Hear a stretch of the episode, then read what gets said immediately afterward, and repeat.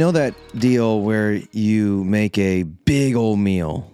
I'm talking like a three course feast. You got the the salad, you got the entree. Everything's just like set up great. Um, just lots of flavor, spice just right. You set it out on the plates, the dinner table. You get your family around, some friends. You serve it up. You dish it out, and then people are like, "Dang, that's good. Give me some more." You get seconds. You slap it on the plate, and then at the end of the the evening, everybody's full. Everybody's got their belly all full, and there's still stuff in that pot that you spent time making, and it's too good to just toss it away. You know, throw it away in the trash. So you bust out that Tupperware. You slap that stuff in there. You put it in the back of the fridge, and then you got yourself leftovers for tomorrow's lunch. And that's what this podcast is, baby. Sermon leftovers. Some leftovers of the sermon here. Um, that as I sit in my office here on Monday morning, thinking about, man, it's such a weird thing to get up and preach. You spend all week, you know, thinking about what you're going to say on Sunday morning, and you get up there, and and the Lord will just drop something in your head, and, and or or or you you think about you reflecting on it, and it's like, you know, I said this, and I wish I could have said da da da da da da, and I could have taken this a little bit further, or the better illustration, or you know, and and so that's just the life of the preacher. You're always sort of rehashing the last thing that you talked about or you preached on, and uh, that's what I'm doing right now, thinking about something. And actually, what I want to talk about today in this episode is is not something that I originally had in my my manuscript. I didn't have it in my notes. Um, I didn't didn't really actually plan on saying this at all. Um, but I just had that thought. The, the, thought came to me in the moment. Something not not necessarily off the cuff that I've never said or thought of before, but something that the Lord sort of had already curated in my mind and put forward. So I'm not coming out here to apologize for something that I said or to revise it or make amends. Um, actually, what I want to do is sort of like explore a concept a little bit further. And at one point in my sermon, I don't exactly remember when, but I was talking about how how daunting it is to look out at the culture, to take to see what's going on in our world and to to be completely overwhelmed and just devastated to feel sort of um, to feel that you have been so overwhelmed that you are at the point of despondency. It's like there's so much bad going on. How can even if I could do a little bit of good, how would that change anything? And, and I think right now, as you look out into our culture, um, it feels like Babel. It feels like Babylon. Um, and, and in the Bible, Babylon is is this city that is just full of of pagan worship. It's their heart is is so far removed from God. Um, they are people who insist on their own way. They do what f- is expedient. They do what feels good in the moment without any kind of regard for future consequences. They're always thinking the short term, always thinking self gratification. They're not thinking about the larger community. Um, they're just thinking about myself. It's just very selfish Babylonian sort of mentality. And I think that that uh, in a lot of ways it feels like we are in Babylon right now that we are in the midst of a world that is so contrary to uh, how Christians desire the world to be. Right? If we're people who who desire um, the reign of Jesus Christ to be known, um, to be honored, to be recognized, and to see people walk in His ways, uh, our, world is about as far removed from that as you can. And and I'm not saying that it, there's no way that it can get any worse. It's it, it, could get worse, but it just feels like in this moment, um, it certainly is a, a juxtaposition between um, the kingdom of this earth and uh, the kingdom of heaven, which we are anticipating. And it's so weird to be in this place, um, to see have our world be what it is, and you, have got um, certain media outlets that are trying to tell you it's okay, everything's fine. Everything's normal. This is how things are supposed to be. No need to get in a tizzy. In fact, like we ought to celebrate the way things are. Like haven't ha, look at the advancements that we've made. And so you've got one channel that's telling you that and trying to pretend like everything's normal and and some people go along with it and say, "Oh yeah, I guess that, you know, da da da da." And and so I just sort of adopt uh, the ways of the world and and become sort of uh, you become indoctrinated by a worldly mentality. And then you flip to another channel and they have a very different message and their message is to like everything's on fire the world is collapsing, it's burning down. They're pointing the finger of who's responsible, and that's partly true, um, but not entirely true. Um, they're pointing the finger and blaming people. They're saying th- everything is terrible. The people in power are miserable. At this point, you're probably putting together, I'm talking like CNN and Fox News here, right? These are the caricatures of them. But you've got one that's saying everything's fine, everything's normal, and you get the other one says that the world's on fire and it's not looking good. It's very bleak. And I think the effect of of the uh, the the second mentality that I, I shared with you here is is that uh, it causes people who think like that simply to get angry. They look at the world and, and, and it's like, yeah, they are right. The world, our world is being destroyed. We're upset. We want something better. We we never should have done this. Like, uh, it, it's easy to agree with that.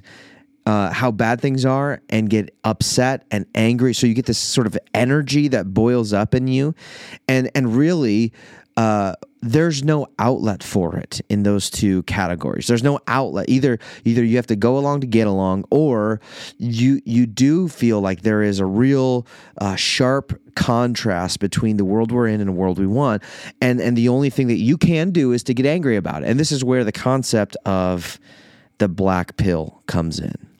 Um, if you, this is sort of a reference to The Matrix, and it's been a minute since I've seen this movie, but the general premise is they've got this main character who's offered the, an invitation. He's, he's given two options of either you take the blue pill and everything goes back to normal. It's like you forget everything, and the life as you know it just resumes. You carry on, and then there, that he's offered the the red pill. And at this point, the movie critics are chiming in and telling me I'm getting this wrong, but the red pill is like if, if you take this pill you're going to see behind the curtain. You're going to see how things really work.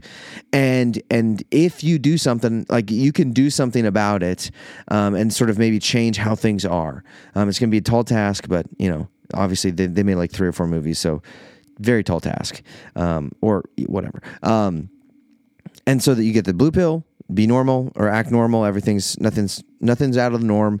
Everything's fine. Or the red pill, um, you can see behind the curtain. Everything's you know, and, and maybe you can do something about it. But then there's also the black pill, and the black pill is like the fatalistic pill.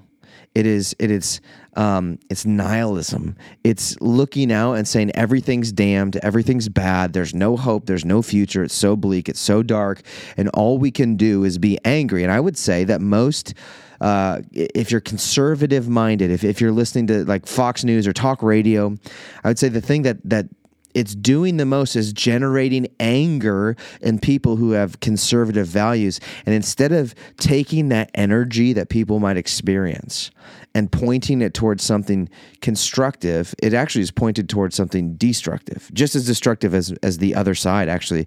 The fatalism, the nihilism, it's just as destructive as going along with things as they currently are.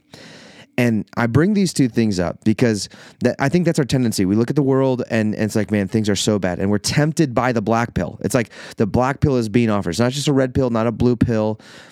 Now there's a black pill that just says everything goes black, everything's fade out, everything's midnight, nothing is going to matter. So just give up. Don't try. What's the point? And I want to tell you here on this podcast, as you're feeling that, as you're experiencing that, don't take the black pill. Don't take the black pill. Don't, no matter how bad things look out there in the world, do not resign to the lie of the devil that there's no hope. In fact, this sermon series that we're in, we're talking about discipleship, making disciples, planting churches, renewing the city, right? The Great Commission is what we talked about last Sunday. The Great Commission gives us hope that it not it doesn't have to be this bleak, dark future of nothingness. And so as Christians, we cannot and should not take the black pill. What we must do is we must trust in the Lord. We must trust in the Lord, and and the Lord has commanded us to go and make disciples. Now, I, I think my I'm persuaded here that the remedy to the the ills of our society, the remedy to the brokenness, the the, the remedy to all of the just chaos, trash world that we're in, is making disciples the remedy, the thing that's going to fix things for the long haul is proclaiming the gospel of Jesus Christ that there is freedom from sin. There is there is a means in which your guilt and shame can be removed. And there is a way forward in obedience to Christ. And I think that's really what discipleship is about. It's I mean without discipleship without Jesus the world would just be this dark downward spiral that's all it would be the creation unraveling without God and His redemptive plan. That's that's what our sin would have earned us. The wages of sin is death. That's what it would end in.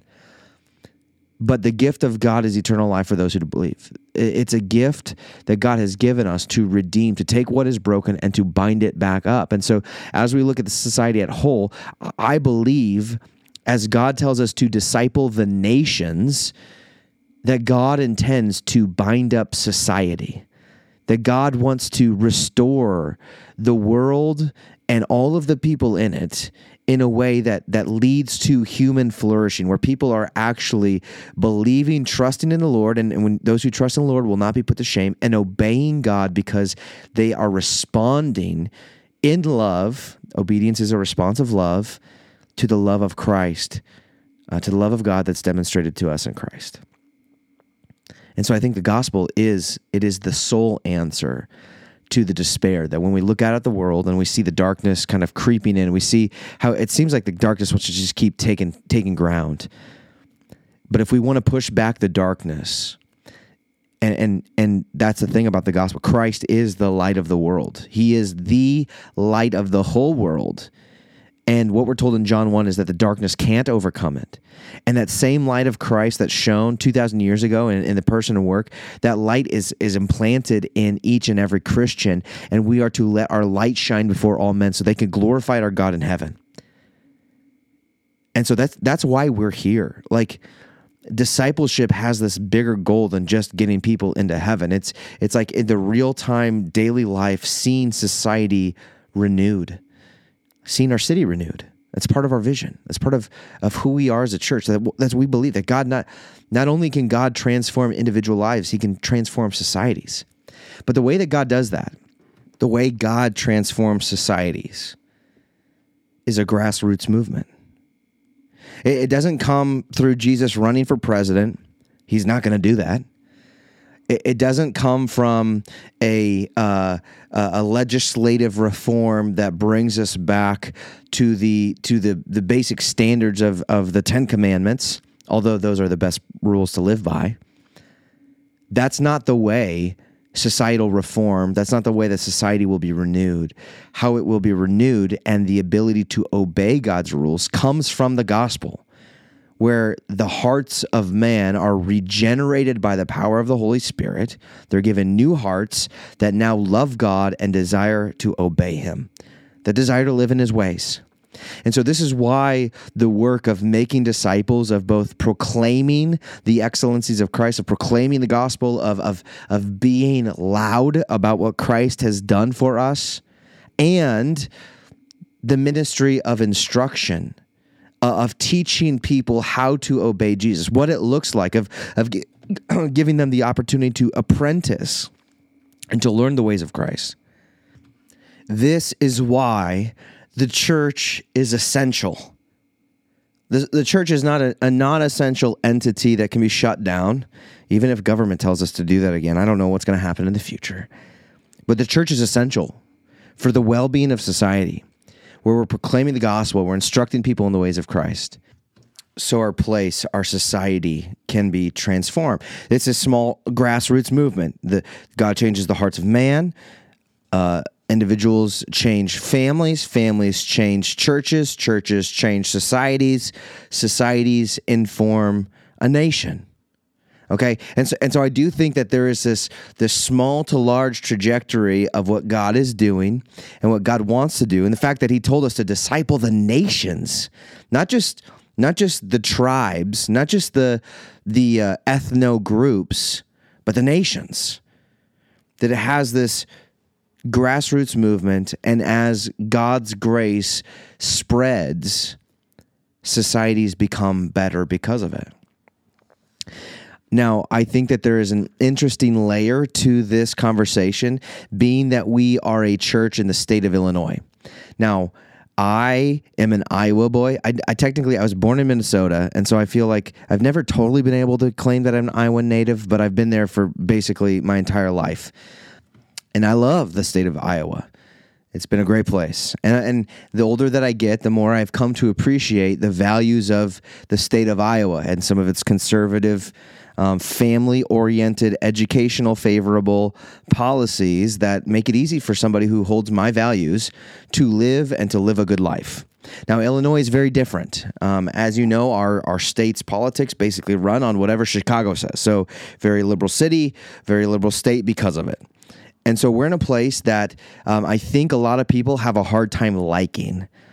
And I think what makes it really interesting for us, specifically being in the Quad Cities, where I like I can look out my window. Basically, I can get up on the roof of the church and look out, and I can see Iowa from the from there.